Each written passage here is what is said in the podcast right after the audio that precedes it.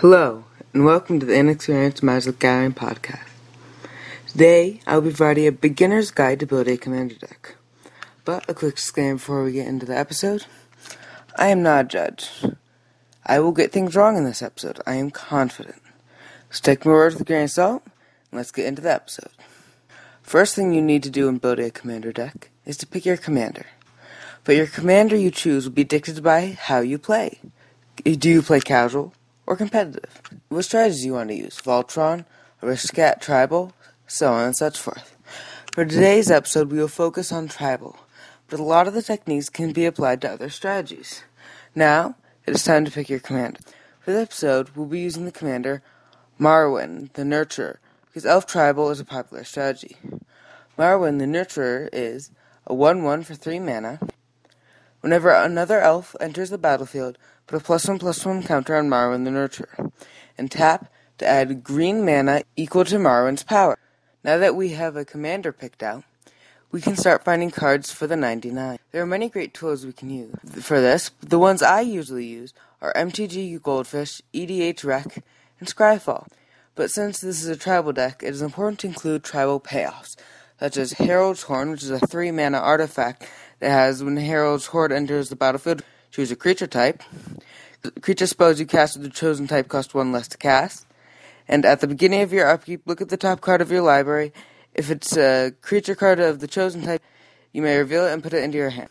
Another tribal card is Vanquisher's Banner, which is a 5 mana artifact that has, as Vanquisher Banners enters the battlefield, choose a creature's type. Creatures of the chosen type get plus 1 plus 1, and whenever you cast a creature spell of the chosen type, draw a card. You also obviously are going to include lots of elves. But since most elves tap for mana, you're going to want to include places to spend that mana. So I would include X spells like Hydras and high CMC creatures like Craterhoof Behemoth. Now, moving on from this example to some more general advice that can be applied to most strategies. Let's talk about what else to include in your deck and in what ratios. You generally want to have around 30 lands that produce mana, 5 to 10 ramp spells, 5 removal spells, and 2 to 3 board wipes. But a lot of this depends on your meta. If your playgroup has a lot of graveyard decks, then you should include more graveyard hate and less removal. It is al- it is also important that if you're playing more casually, that y- that your deck is fun for everyone. For example, instead of playing a weathered runestone, which makes it impossible to cast cards from the graveyard, play Tormod's Crypt, which is a one-time effect that doesn't permanently shut down their deck, but lets you handle it. Now let's talk about power level. Power level of your deck is a scale of 1 to 10, with precons being 5, jank being 1 to 3, CEDH being 9 to 10. It is important to determine the power level of your deck before sitting down to play. These varying power levels lead to unbalanced and unfun gameplay. Determining the power level of your deck is an imprecise and subjective process.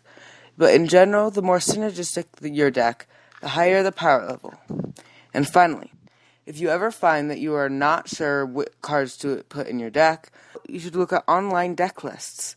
I am not suggesting that you copy a deck list, but they can give you an idea of what is good in your deck. Thank you for listening.